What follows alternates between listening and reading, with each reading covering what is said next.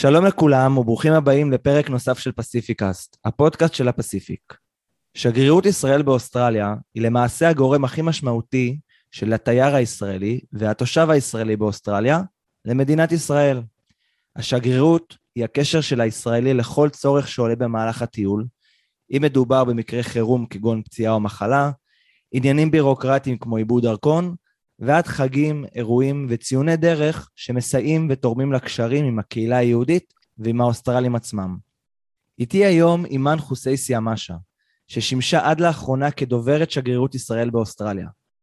אימאן הייתה הנספחת לענייני הסברה, והייתה אחראית על המאבק באנטישמיות, הגברת המודעות לנושא השואה, ועל שיתופי פעולה בתחומי התרבות והאקדמיה. אימאן תשתף אותנו בעבודה מאחורי הקלעים בשגרירות, על החיים המשפחתיים באוסטרליה, ואני מבטיח לכם שהולך להיות פה פרק ממש ממש ממש מעניין. אז פתיח קצר, ואנחנו מתחילים.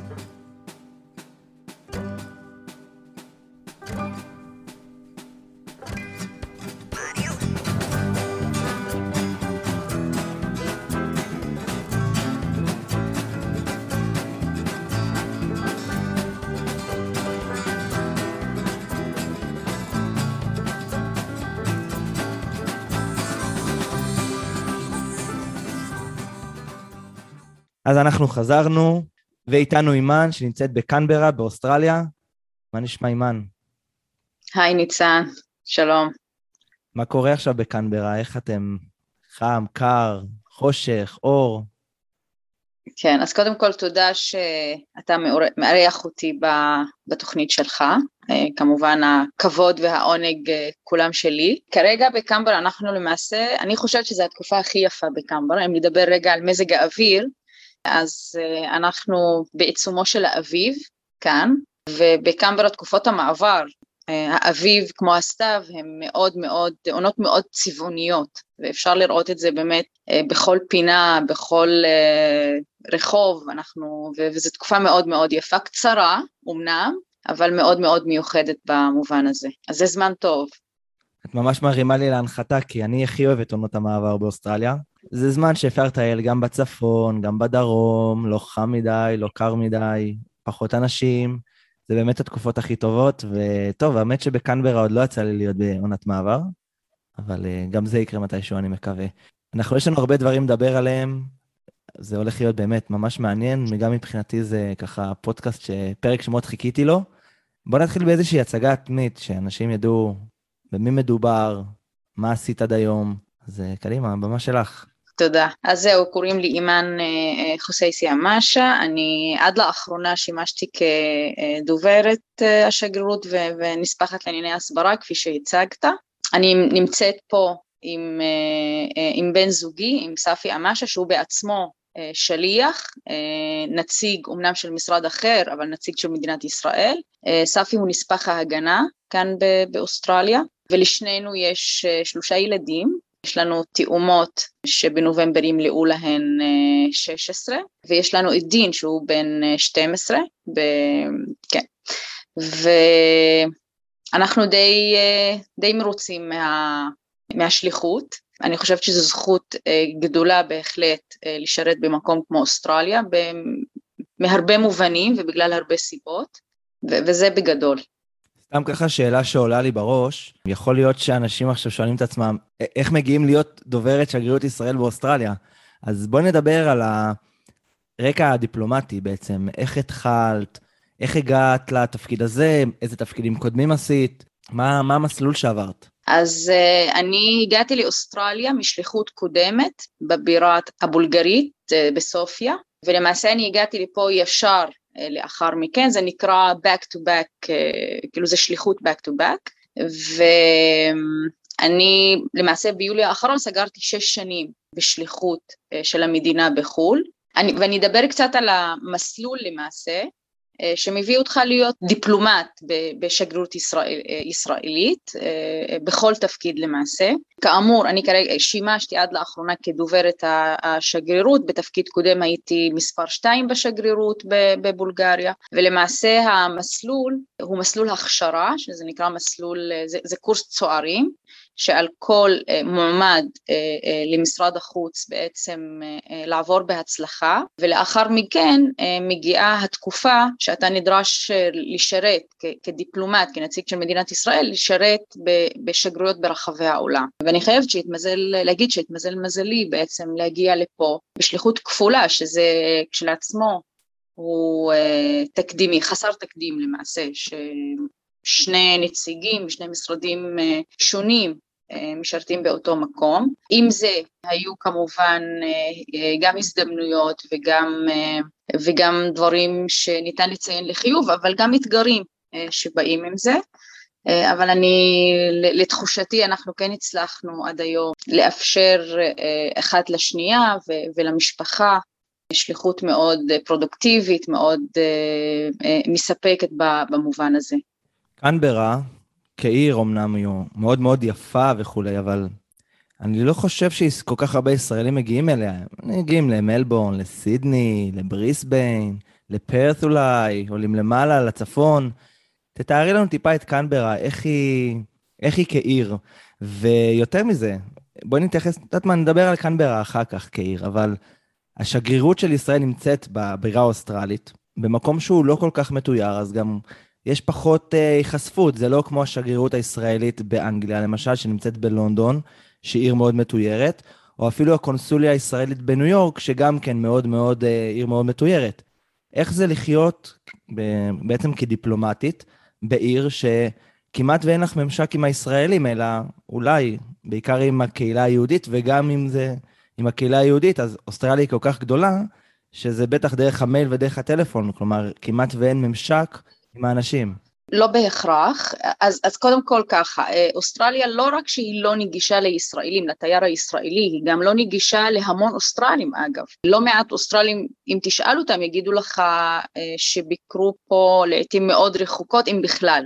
אפילו מניו סאות' ווילס, שהיא למעשה, מסידני בניו סאות' ווילס, שהיא למעשה העיר המרכזית הכי קרובה אלינו, שזה כמעט שלוש וחצי שעות נסיעה ברכב. המון יגידו שהם, אה, היא לא היעד הראשון אה, לבקר בו בחופשות ובחגים ובכלל, אה, אבל עדיין אנחנו מדברים פה על, אה, אם נדבר רגע על אה, רמת החיים ועל איכות האוכלוסייה, מדובר במקום מאוד משמעותי, כמובן שהיא מבחינה גם פוליטית, אנחנו מדברים פה על הבירה הפדרלית, הטריטוריאלית של, של אוסטרליה, כשיש לך פה למעשה את כל השלטון, אם זה הפרלמנט, הממשלה הפדרלית יושבת כאן, אז, אז יש גם מהמקום הזה מבחינה פוליטית, יש לעיר הזאת, למדינה, שנקראת ACT, אה, את הערך שלה.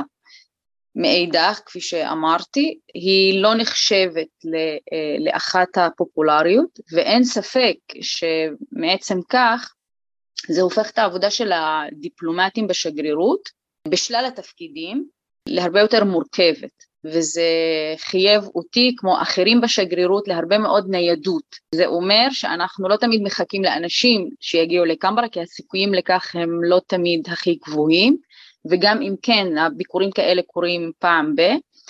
אז המשמעות הייתה ש, שאני באופן אישי נדרשתי כמו אחרים כמובן, פשוט להתנייד במדינות השונות, וזאת כמובן כשאנחנו כאילו כולנו זוכרים, אנחנו עדיין מתמודדים עם זה, אוסטרליה עדיין מתמודדת עם זה, כשיש בעצם את המגפה שהחלה שנה שעברה בסביבות מרץ, זה, זה התחיל כל, ה, כל הסגרים למעשה התחילו ל, ל, ל, לקבל uh, תוקף, ומאז גם הניידות שלנו הפיזית הפכה להיות uh, הרבה יותר uh, מוגבלת, ואין ספק שהדבר הזה יש בו, כאילו הוא משפיע, משפיע בהחלט על העבודה שלנו, אני כן חייבת לציין, אה, ודווקא לטובה, שכן הצלחנו כשגרירות כן לשמר פעילות אונליין, אה, כאילו ברשתות השונות, בפלטפורמות השונות, ולפעמים זה אפילו, התקופה הזאת הייתה אפילו קצת מבורכת, כי פתאום אתה, כולם הבינו שאין מה לעשות, אי אפשר להתנייד,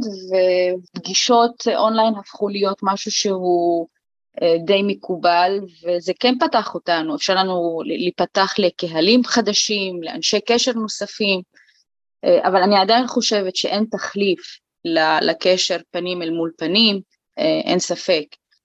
וצריך גם לזכור, ניצן, שזה יכול להיות גם רלוונטי לקהלי היעד שאתה עובד איתם, שגם אנחנו מהשגרירויות המעטות למעשה שאין לנו קונסוליות מסביב ליבשת, אז למעשה השגרירות בקמברה היא גם הקונסוליה,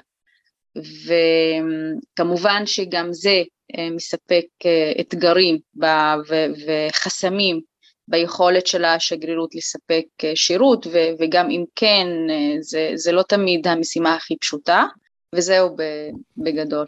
אותי מעניין איך באה העבודה שלך כדוברת לידי ביטוי. שגרירות, אנחנו מבינים שיש פה עניינים ביורוקרטיים, יש כאן עניין של ייצוג, ויש כאן עניין של מקרה חירום. מה התפקיד של הדוברת ביום-יום? מה תחומי האחריות שלך? במה את נוגעת? איך זה בא לידי ביטוי בחיי היום-יום למעשה? בחיי היום-יום אתה מתכוון שלי, של השגרירות, או בחיי היום-יום של הקהלים שאנחנו שואפים אה, בעצם לעבוד איתם? איך באה לידי ביטוי עבודת הדוברות ביום-יום, מבחינת כל הממשקים השונים? מול הקהילה, מול הישראלים, מול uh, הדיפלומטיה האוסטרלית? כן. אז uh, אולי כאן, לפני שאני אתייחס לזה, ניצן, אני כן אחזור שנייה רגע לשאלה הקודמת, כי אמרת שאנחנו, מעצם כך שאנחנו נמצאים בקמברה, אז אנחנו יותר עובדים מול קהילה יהודית או מול קהילה ישראלית, אז קודם כל אני חייבת לסייג את זה, כי זה לא לגמרי מדויק. ואנחנו כן הצלחנו גם כשגרירות וגם כדיפלומטים, כל אחד בתחומו, אה, לעבוד גם עם קהלים אחרים ונוספים. הרי צריך לזכור שהשגרירות מדינת ישראל היא לטובת אה, מיתוג ו- ו- וחיזוק מעמדה של המדינה מול האוסטרלים, מול הקהל האוסטרלי הכללי. כמובן, כמובן. כן, לא התכוונתי שעובדים רק מול הקהילה, התכוונתי שאם אני משווה את זה הקהילה היהודית והמטיילים הישראלים, יש יותר ממשק עם הקהילה היהודית. כי מטיילים ישראלים פחות מגיעים אולי לקנברה, והם באמת צריכים את זה רק במקרה חירום. אז במובן הזה כן, במובן הזה כן, וגם צריך לזכור שהקהילה היהודית בקמברה היא מאוד מאוד קטנה ביחס לערים המרכזיות אה, הנוספות כמו מלבורן וסידני. אה, לגבי תחום ה... אה, תחומי העיסוק, שזה נושא התקשורת, כדוברת כמובן, אז העבודה הייתה בעיקר במובן הזה, בהיבט הזה של התפקיד שלי כדוברת, אה, הייתה עבודה מול, אה, מול ערוצי תקשורת אה, שונים באוסטרליה, אם זה ערוצי טלוויזיה, אם זה ערוצי רדיו ואם זה כמובן התקשורת הכתובה, שזה העיתונות בעיקר המיינסטרימית, אנחנו מדברים על אה, תקשורת מיינסטרים, שזה באמת ערוצי התקשורת הגדולים והמרכזיים יותר באוסטרליה, אבל אנחנו גם כמובן עבדנו לא מעט והיו לא מעט שיתופי פעולה, גם עם התקשורת היהודית האוסטרלית, אה, שמחזיקים פה גם אה, מספר עיתונים די פעילים, ובגדול אנחנו, המטרה במובן הזה כל הקשר עם עיתונאים, כל הקשר עם ערוצי תקשורת שונים, זה לוודא אה, שמספרים את הסיפור הישראלי הכי קרוב למציאות. אה, והדבר נכון, כמו שהוא נכון לזמני משבר, וכשאני אומרת זמני משבר זה באמת אה, במבצעים, בזמני לחימה, במבצעים צבאיים, כמו האחרון שחווינו במאי, אז כמובן ששם העבודה מול התקשורת האוסטרלית היא הרבה יותר מאומצת, היא הרבה יותר מרוכזת, ואנחנו צריכים להיות מאוד מאוד זמינים ומגובשים עם המסרים, אבל גם בזמני, מה שנקרא, בימי שגרה, השאיפה היא גם אה, למקם את ישראל ולמתג אותה, במה שנקרא גם מהמקום של תכנים רכים יותר, שאנחנו לא רלוונטיים לתקשורת רק בזמני לחימה ובזמני מבצעים צבאיים, אלא גם אה, לישראל יש הרבה מאוד אה, תחומים נוספים ואחרים ותרומה גם לעולם, כמו לאוסטרליה, ואנחנו מדברים פה על תחום, פיתוחים, על חדשנות באופן כללי, פיתוחים חקלאיים, אה, שזה נורא, זה משהו שמאוד ניסינו לקדם בשנים האחרונות, כל נושא השיתוף הפעולה בתחום המים בין המדינות, שהשגרירות באמת הייתה מאוד פעילה, והדבר הזה קיבל גם, בא לידי ביטוי גם בסיקור התקשורתי של הנושא הזה, שהיה מאוד, אה, מאוד משך את הקהל האוסטרלי, כי זה נושא שהוא מאוד חשוב להם, במיוחד שבשנים האחרונות אוסטרליה עברה תקופות בצורת מאוד מאוד לא פשוטות, ובהחלט שלישראל היה מה לתרום גם בתחום הזה, אבל גם, גם בתחומים אחרים.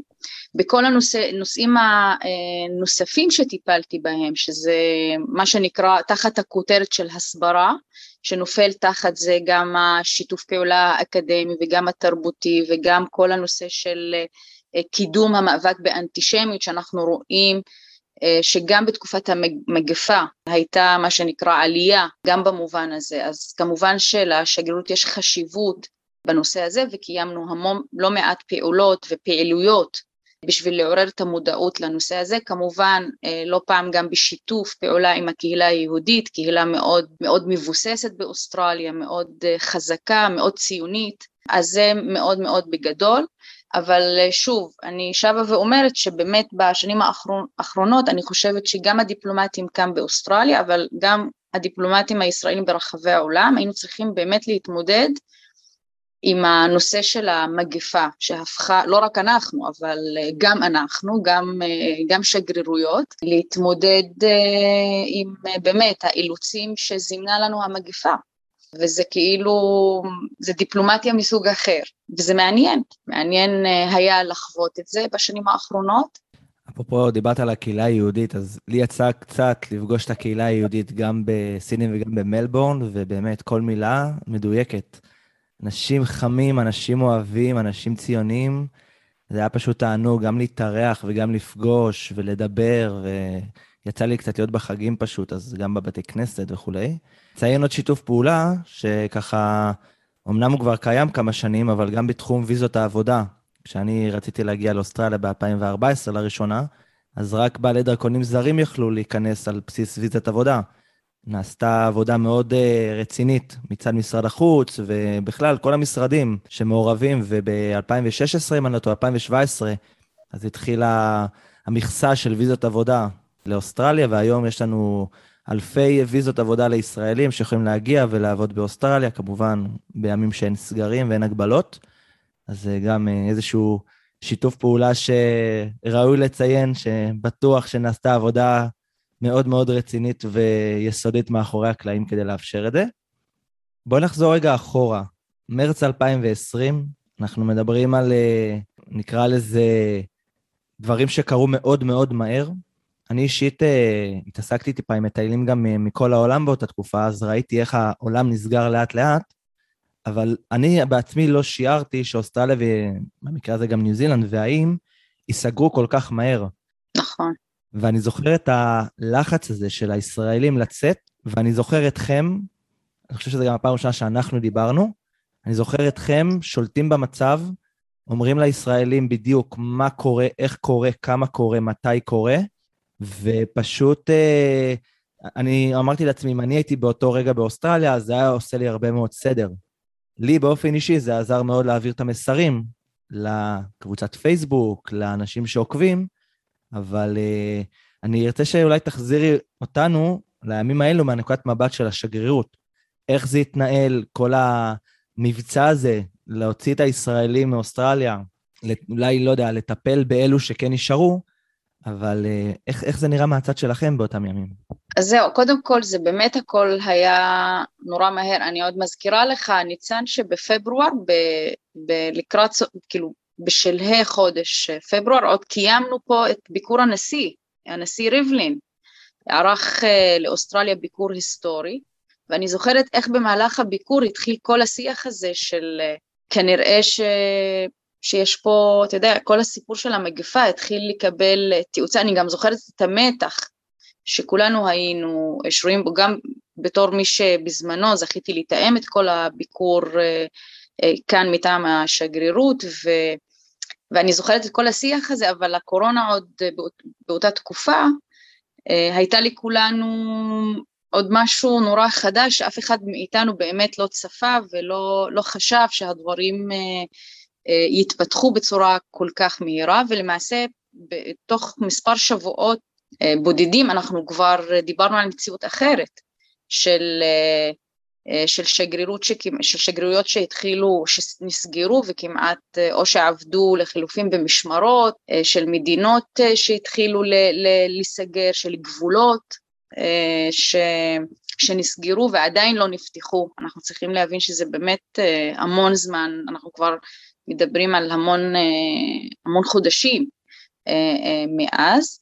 אז זה מבחינת הרקע של מה שקדם קצת למגפה, וזה היה סוג של, אני חושבת שזה גם היה כן מזל, מצד אחד זה היה די עצוב, כי אותן טיסות שבסוף חילצו את הישראלים מאוסטרליה חזרה לישראל, היו אמורות להיות הטיסות הראשונות, הישירות הראשונות, שאל על הייתה אמורה להתקיים לאוסטרליה, זה היה מתוכנן להתקיים בחודשי אפריל-מאי, אבל בגלל המגפה כל הייעוד אה, אה, כמובן אה, השתנה ולמעשה הטיסות הראשונות הישירות שהגיעו לאוסטרליה וממנה חזרה ארצה היו לטובת חילוץ ישראלים ששהו כאן באותה תקופה ורצו לחזור הביתה.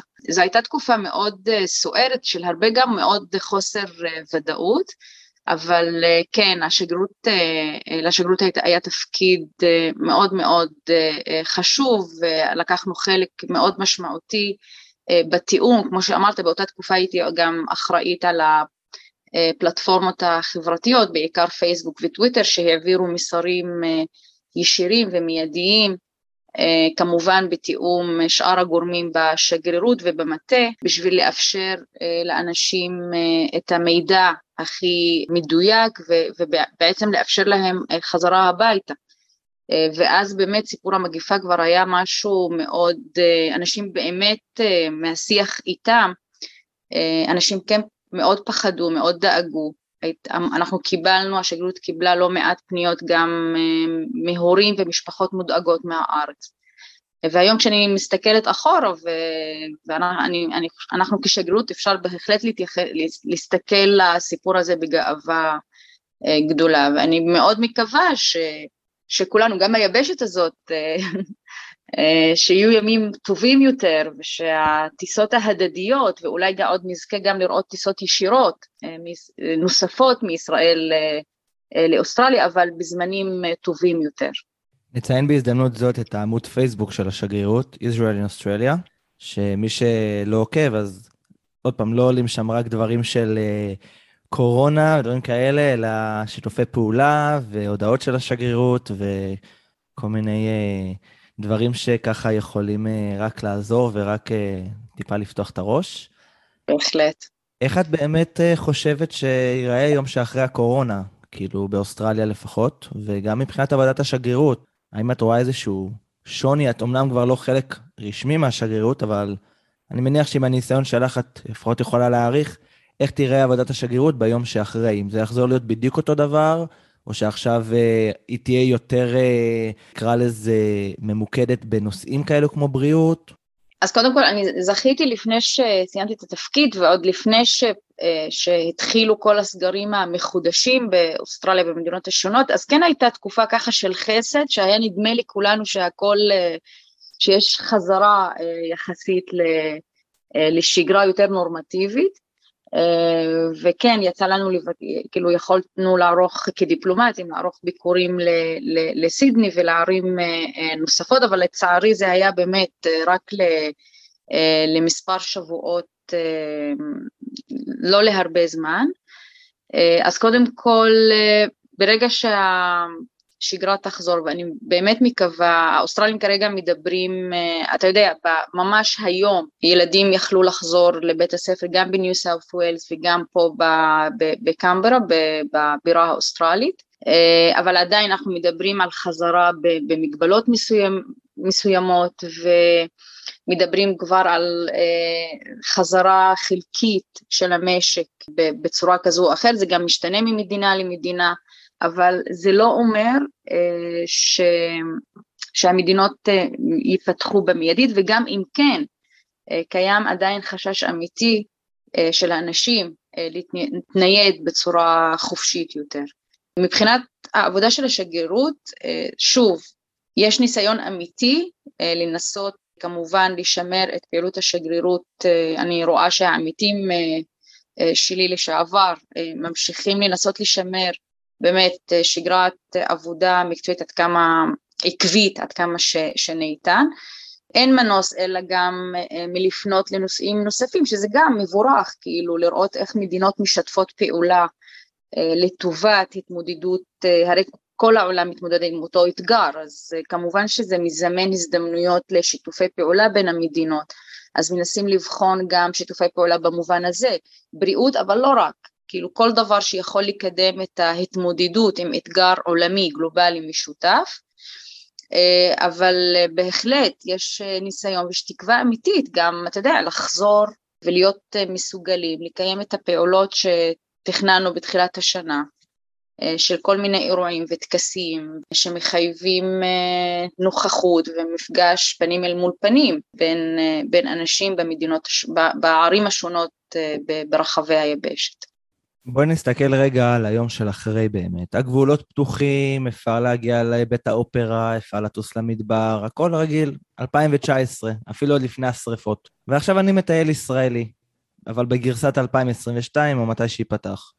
איך השגרירות יכולה לעזור לי בכל נושא. מה אני צריך לדעת כמטייל ישראלי כשאני מגיע, שהשגרירות יכולה לסייע לי בכל תחום אפשרי. אז במובן הזה, ניצן, אני חייבת uh, פה לציין ש... uh, שבשגרירות יש uh, מחלקה, אגף קונסולרי, מאוד פעיל, שאני בטוחה שגם אתה זכית להכיר בשלב כזה או אחר. אה, אני יודעת גם שהמון הודעות שלהם לא פעם מתפרסמות גם אצלך אה, אה, בדף, אנחנו מדברים על באמת על מחלקה מאוד פעילה, מאוד זמינה, אז במובן הזה שום דבר לא השתנה, כאילו כל שאלה, כל פנייה, יש גם דרך, אם זה דרך האתר של השגרירות ואם זה בפנייה טלפונית ישירה, במידה ואנשים נמצאים פה גם ברחבי היבשת ובכלל.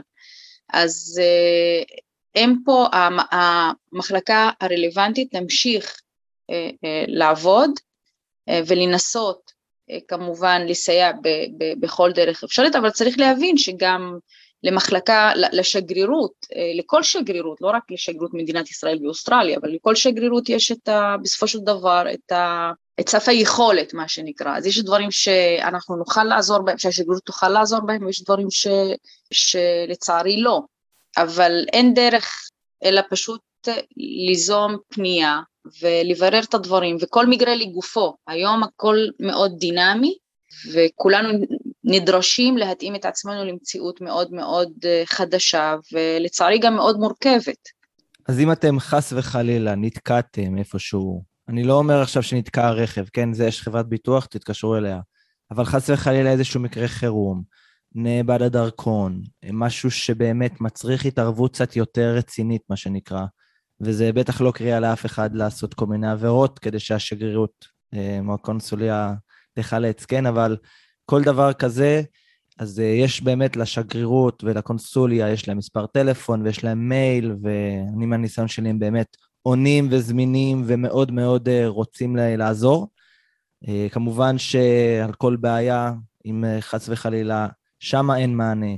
אז אה, דף הפייסבוק, או באמת הערוצים שלי, אם זה הפייסבוק, אם זה האינסטגרם, אם זה הוואטסאפ, אה, גם אה, ביני לבין השגרירות בשנתיים האחרונות, מאז המגפה בעצם, מאז תחילת המגפה, יש איזשהו קשר, ככה שכל מטייל ישראלי שמרגיש שהוא צריך איזושהי עזרה, איזשהו סיוע, יכול להגיע אליי או לשגרירות. כמובן שהשגרירות היא גורם רשמי ואני בסופו של דבר אה, כאן כדי לעזור למטיילים מרצוני הטוב, אבל אה, אם זה חס וחלילה מדובר במשהו, אני סתם אתן דוגמה, אמנם מניו זילנד, היה מקרה של מטייל שטבע בנהר והקשר עבר איכשהו דרכי לקונסוליה כדי להודיע להם, ואז הקונסוליה עצמה לקחה פיקוד ובעצם טיפלה בזה במישור הדיפלומטי.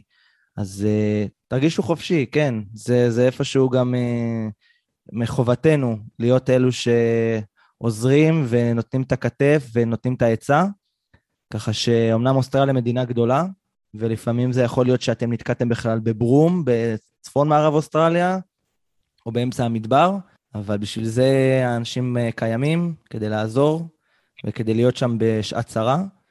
אז uh, זה בהחלט uh, חדשות מעודדות. אמנם גם אוסטרליה היא מדינה מערבית ויש שירותי רפואה והכל טוב בסך הכל, אבל אין, אין כמו בבית, תמיד טוב לשמוע קול ישראלי, קול uh, בעברית, שמכווין, שמסייע, ובשביל זה השגרירות והקונסוליה נמצאים, ו, ו, וטוב שהם נמצאים. וכמובן ניצן גם חדר מצב בארץ, שהמון פעמים uh, הם גם נותנים את התמיכה לשגרירויות, והמון פעמים, הרבה מאוד סוגיות uh, דווקא נדרש טיפול בהם גם ברמה הזאת, אז uh, זה לא רק השגרירות, זה גם מטה המשרד. וחדר מצב בארץ. ברור, ברור. אני, אני סתם התכוונתי לאלה שנמצאים כבר באוסטרליה, ש... בהחלט. יעדיפו, לא, ברור, כן. יעדיפו לדבר עם מישהו שנמצא באוסטרליה, אבל ברור, אם מדובר בהורים או בבני משפחה מודאגים, אז ברור שחדר המצב של משרד החוץ זה הכתובת הראשונה להגיע אליה. זה הכתובת. ברור, כן. כן. נושא שאולי, אה, אני לא יודע כמה ניגע בו בהרחבה, אבל כן, אה, יש מאזינים מגוונים לפודקאסט הזה, מכל uh, זרמי האוכלוסייה, כמובן גם קהילה יהודית באוסטרליה. לא נפוץ, ואני משתמש פה במילים עדינות למרות שאני לא בן אדם של פוליטיקלי קורקט, שאנחנו רואים, uh, את יודעת, דיפלומט מהעדה הדרוזית שמגיע לתפקידים בכירים, ובכל זאת נמצא כבר שנים במערכת הדיפלומטית הישראלית, ויכול להיות שיש עוד כאלו ששואלים את עצמם, רגע, גם אני יכול להגיע לשם?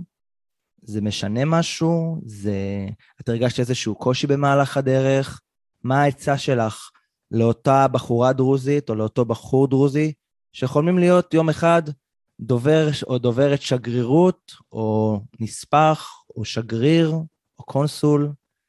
מה, מה היית אומרת להם? אני לא יודעת אם הטיפ שלי הוא יהיה נכון רק.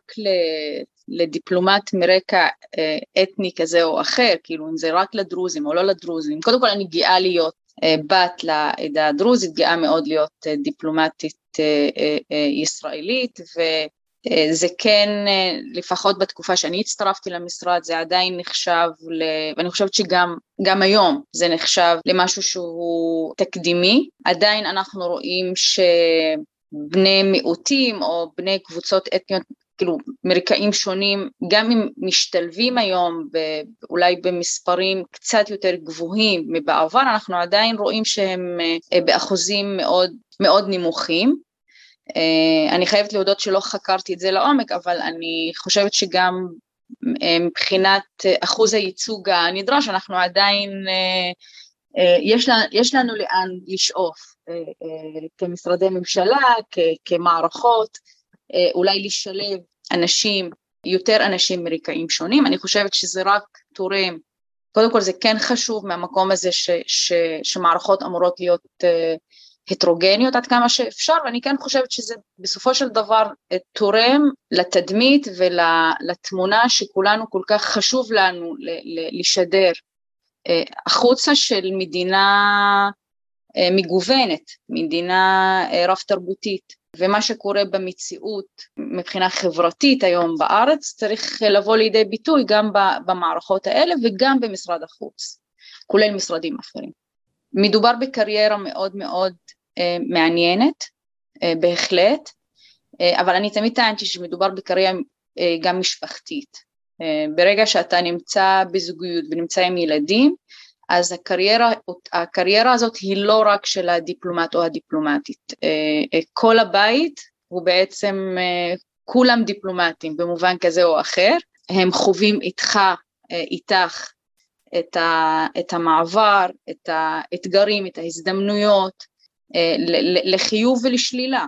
אנחנו מדברים על חוויה אומנם מאוד מאוד מעניינת, מרתקת אפילו לתקופות מסוימות, אבל מאוד מאתגרת, כאילו להעתיק את המשפחה שלך, את הבית שלך כל כמה זמן למקום חדש לגמרי, Uh, במקרה שלנו זה באמת עד סוף העולם, אין ספק ש, שבאים עם זה uh, גם אתגרים, וצריך, ואני באמת מאמינה בזה, כאילו, זה, זה מסוג הדברים שאתה צריך גם מאוד לאהוב את אורח החיים הזה, בשביל אה, גם אה, בסופו של דבר להחזיק מעמד וגם להצליח. כאילו אתה צריך לבוא ממקום שאתה מאוד רוצה את זה, כי יש ימים לא קלים, כי יש ימים לא קלים. אה, זה ילדים שישאלו אותך למרות שהם מאוד מרוצים, אבל יש רגעי, אתה יודע, רגעי געגוע, אז חזרה הביתה לסבים וסבתות שהשאירו מאחור.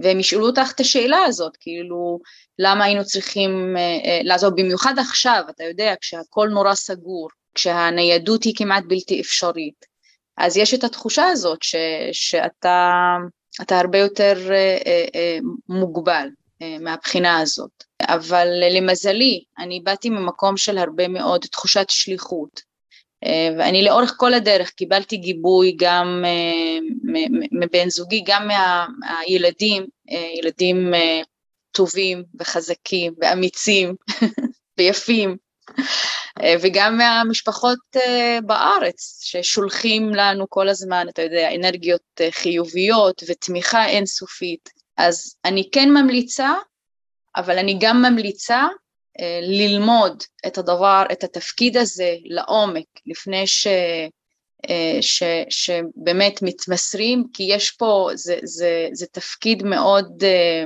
זה משהו מאוד טוטאלי בסופו של דבר, וזה או שאתה אוהב את זה או שאתה לא. אני באה למזלי מאוד אהבתי וממשיכה לאהוב את זה, ואני חושבת שזה אחד המקצועות שמאוד uh, מעשירים אותך, מלמדים אותך, בוחנים אותך, מביאים אותך ל, ל, גם מקצועית, אבל לא רק, כל האינטראקציה הזאת עם אה, כל כך הרבה תרבויות, גם באוסטרליה, אתה, אתה תראה ואתה בטח מכיר כמה, שהיא, כמה שזו מדינה הטרוגנית בסופו של דבר, ואתה נמצא בשיח עם כל כך הרבה אנשים, כל כך הרבה רקעים שונים, כל כך הרבה מקומות, ואין ספק שאתה יוצא נשכר מזה, אתה יוצא, אתה לומד המון, אה, ויש עם זה גם את הקושי, אז אה, אה, ראוי למי שכן רוצה את הקריירה הזאת, ראוי להתכונן גם מקצועית אבל גם נפשית אה, לחוויה שהיא מאוד, שהיא, שהיא תובענית בסופו של דבר, אבל משתלמת, אני חייבת להגיד. אז כמובן שגם אני התכוונתי ל... האמת שנוצר פה מצב שנתת טיפים לכולם, וזה מצוין, זה מעולה. התכוונתי כמובן לכל בני המיעוטים, לא רק לדרוזים כמובן, כולם זה חלק כן. אינטגרלי ובלתי נפרד מהמדינה שלנו. כבר גנבת לי את השאלה הבאה, אבל uh, על הילדים ועל איך, איך בעצם כל היה המעבר ועם המגפה והכל, אבל ספציפית על המעבר לאוסטרליה. אני לא יודע כמה הילדים הכירו את אוסטרליה לפני, אבל uh, איך, איך התמודדתם עם המעבר לאוסטרליה? כלומר, זה לא שעכשיו אמרת להם, טוב, אנחנו עוברים לאיזה אי נידח ב... אפשר להגיד את זה גם על אוסטרליה, כן, אבל לאיזשהו אי בעולם שלישי, ב... ב לא יודע איפה. בכל זאת למדינה מערבית גדולה, עם uh, תרבות ו...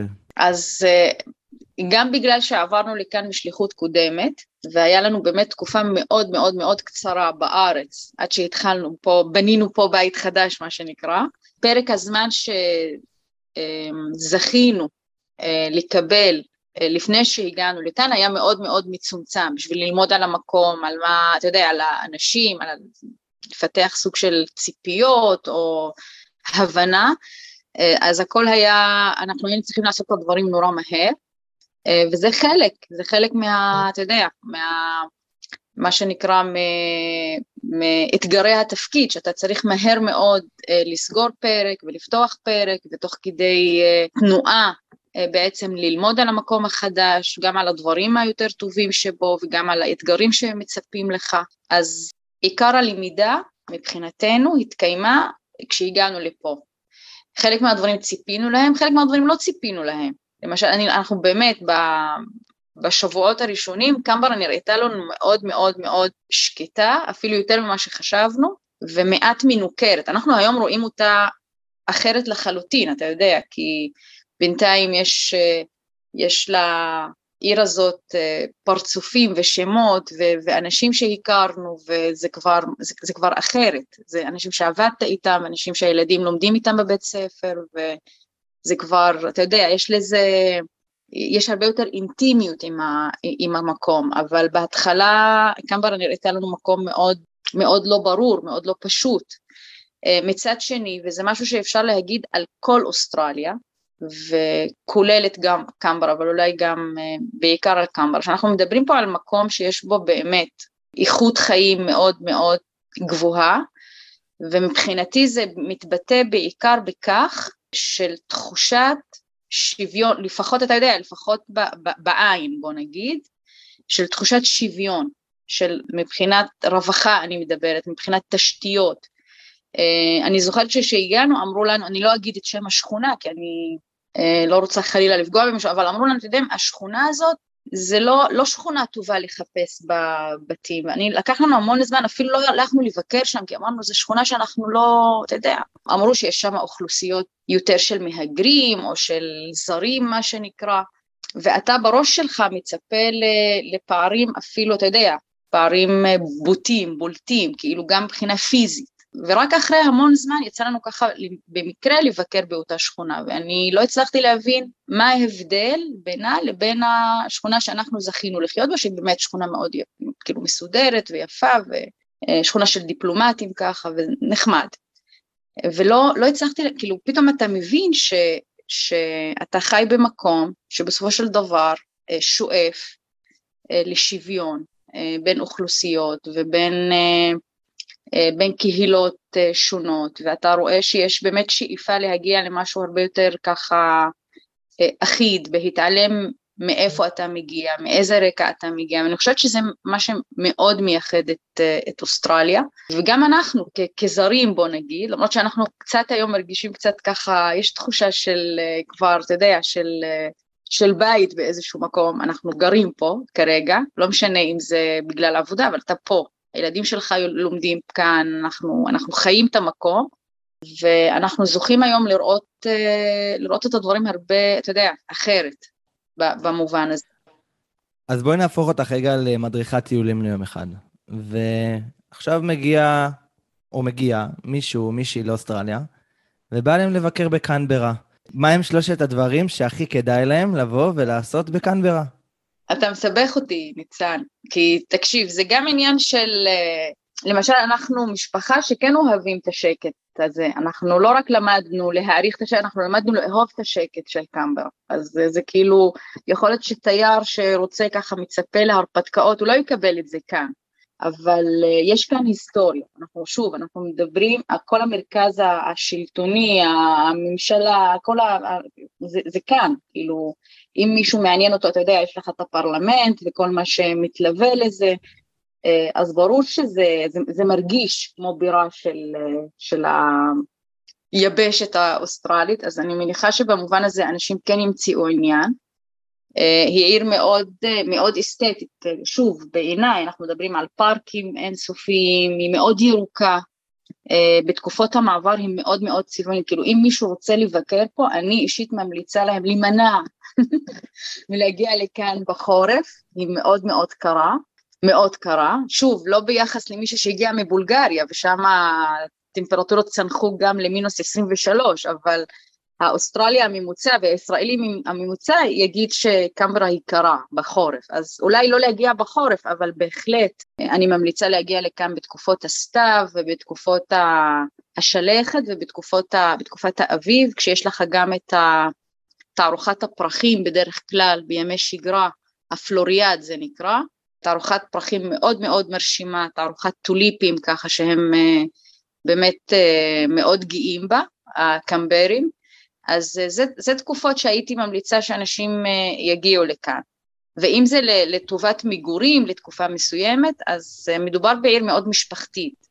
כאילו אתה רואה גם הרבה, אפילו עכשיו, אני שוב לא בדקתי את הסטטיסטיקות, אבל יש, אומרים שיש כרגע המון, גם אוסטרלים שמבקשים לבוא לגור פה, גם מהמקום הזה שמדובר במקום שהוא מאוד, מאוד משפחתי, כאילו ביחס לסידני ומלבורן הסואנות והרועשות. אז, אה, אז זאת ההמלצה שלי, אבל שוב, אני לא... שלא יבואו אליי אחרי זה. ל... זהו, תמיד אה, חושבים שהעבודה שלי קלה, מה, זה כולה להגיד לאנשים לאן ללכת, אבל אה, לא, זה קצת יותר מורכב. אפשר לעשות עם השגרירות פעם באה לעשות החלפות, יום אחד הם יעשו את שלי, אני אעשה את שלהם. לגמרי. זה יכול להיות כמו בבית ספר, זה יכול להיות מעניין. אז שוב, אני, אני משוחדת כי אנחנו חיים פה, ואנחנו, בסוף אנחנו כן אוהבים את המקום הזה, אז אבל אנחנו שוב, אם מישהו מחפש הרפתקאות אה, גדולות, אני לא בטוחה שזה ה... כאילו יש יעדי hiking יפים ופארקים נחמדים ויש את ה-lake שלהם, האגם הידוע, אבל אה, אה, זאת ההמלצה שלי בכל אופן. אז נגיד רק שקנברה בכלל נוצרה כסוג של פשרה. נכון. לא בקטע רע, אבל סוג של פשרה. לא יכלו להחליט אם סידני או מלבורן יהיו מי תהיה בירת אוסטרליה, לכן אמרו, נשים את זה באמצע. רק כששמו את זה ממש ליד כל ההרים והשלג והזה, אז אה, קנברה באמת קרובה לאלפים האוסטרליים, לאתרי הסקי האוסטרליים, כל האזור של ה-Snowy Mountains וכולי. זה נמצא ממש בלב ניו סאות' ויילס, שלוש וחצי שעות מסידני, משהו כמו, נכון, שש-שבע שעות ממלבורן, אולי טיפה יותר? טיפה יותר. אחד החסרונות במרכאות של קנברה זה שאין לה שדה תעופה בינלאומי, כל הטיסות זה טיסות פנימיות, אז אה, אם תרצו להגיע אליה, זה או ברכב, או ברכבת או אוטובוס, או פשוט אה, טיסת פנים קצרה. טיסות פנים קצרות אבל יקרות. כן, זה, זה תלוי ממש בעונה, אני שמתי לב. כל פעם פתאום יש איזה promotion ואת יכולה למצוא זול, ויום אחרי זה פי ארבע, אבל אה, בסדר, זה נכון לגמרי. טיסות פנים זה אחלה דרך להתנייד באוסטרליה. להרבה אנשים ש... אני ראיתי את זה שהייתי בסין או שהייתי בארצות הברית, זה לפעמים לאנשים זה לא נראה מה, לטוס ממקום למקום. בארץ, לאילת בקושי אנשים רוצים לטוס ומעדיפים לנסוע. אז פה הרבה פעמים אין ברירה. בהחלט. אלא אם כמובן מדובר ב-road trip, ואז אנשים לוקחים איזה ואן ופשוט נוסעים קילומטרים על גבי קילומטרים, שזאת גם חוויה. אבל כן, אה, מי שמעוניין לבוא ולבקר בקנברה, אז אה, בהחלט האגם הוא מדהים, וכל המוזיאונים הלאומיים. כן, יש פה את הגלריה הלאומית שהיא באמת נפלאה, היא נהדרת. ה-National Gallery כמו שאימא אמרה, פרלמנט, וזה בהחלט יכול להיות מעניין, וכמובן אה, כל האזור של ה-Black Mountain שנמצא מעל האגם, אחלה של אה, טיול טבע עירוני כזה, אז, אז יש, יש למה להגיע. מה התוכניות לעתיד? סיימת את הפרק שלך באוסטרליה, בן זוגך עדיין אה, משמש בתפקיד, הילדים נמצאים ב, במסגרות, אבל יש איזושהי תוכנית להמשך? אז זהו, כרגע אני, uh, התפקיד העיקרי שלי זה לתמוך בהם, לסיים את הפרק הזה כאן, לסכם את השליחות. אני בסוף יש לי שתי בנות שאנחנו מקווים גם, הם, זה בדיוק, זה הכיוון, שהם יסיימו פה את, ה, את התיכון שלהם, ומכאן אה, חזרה ארצה, חזרה למשרד, אה, חזרה אה, לשגרה בארץ. אבל כן, כרגע זה לאפשר לסאפי באמת לסיים את השליחות שלו כנספח הגנה, כנציג של משרד הביטחון פה בקמברה, שזה גם תפקיד מאוד מעניין, מאוד תובעני, ולילדים לסיים את הלימודים שלהם, וליהנות מקמברה. אני שם לי בלו"ז הדמיוני שמתישהו יקרה, שיפתחו הגבולות, לבוא ולבקר בקנברה, וליהנות מהטוב שלה. כן, אנחנו נשמח, נשמח לארח אותך, ניצן. אם עוד נהיה פה. אם תהיו, כן, כן, לגמרי. אימאן, תודה רבה על המידע ועל השיתוף ועל כל הדברים המעניינים שנאמרו פה. בשמחה רבה. אה, לעונג לי, אני לא אמרתי את זה בהתחלה, אבל זה היה לי לעונג לארח אותך פה, ואומנם אנחנו מדברים דרך מסך, אבל uh, את יודעת, זה... אין מה לעשות, זה, זה דרישות התפקיד. בהחלט. המון המון תודה. תודה לך, ניצן.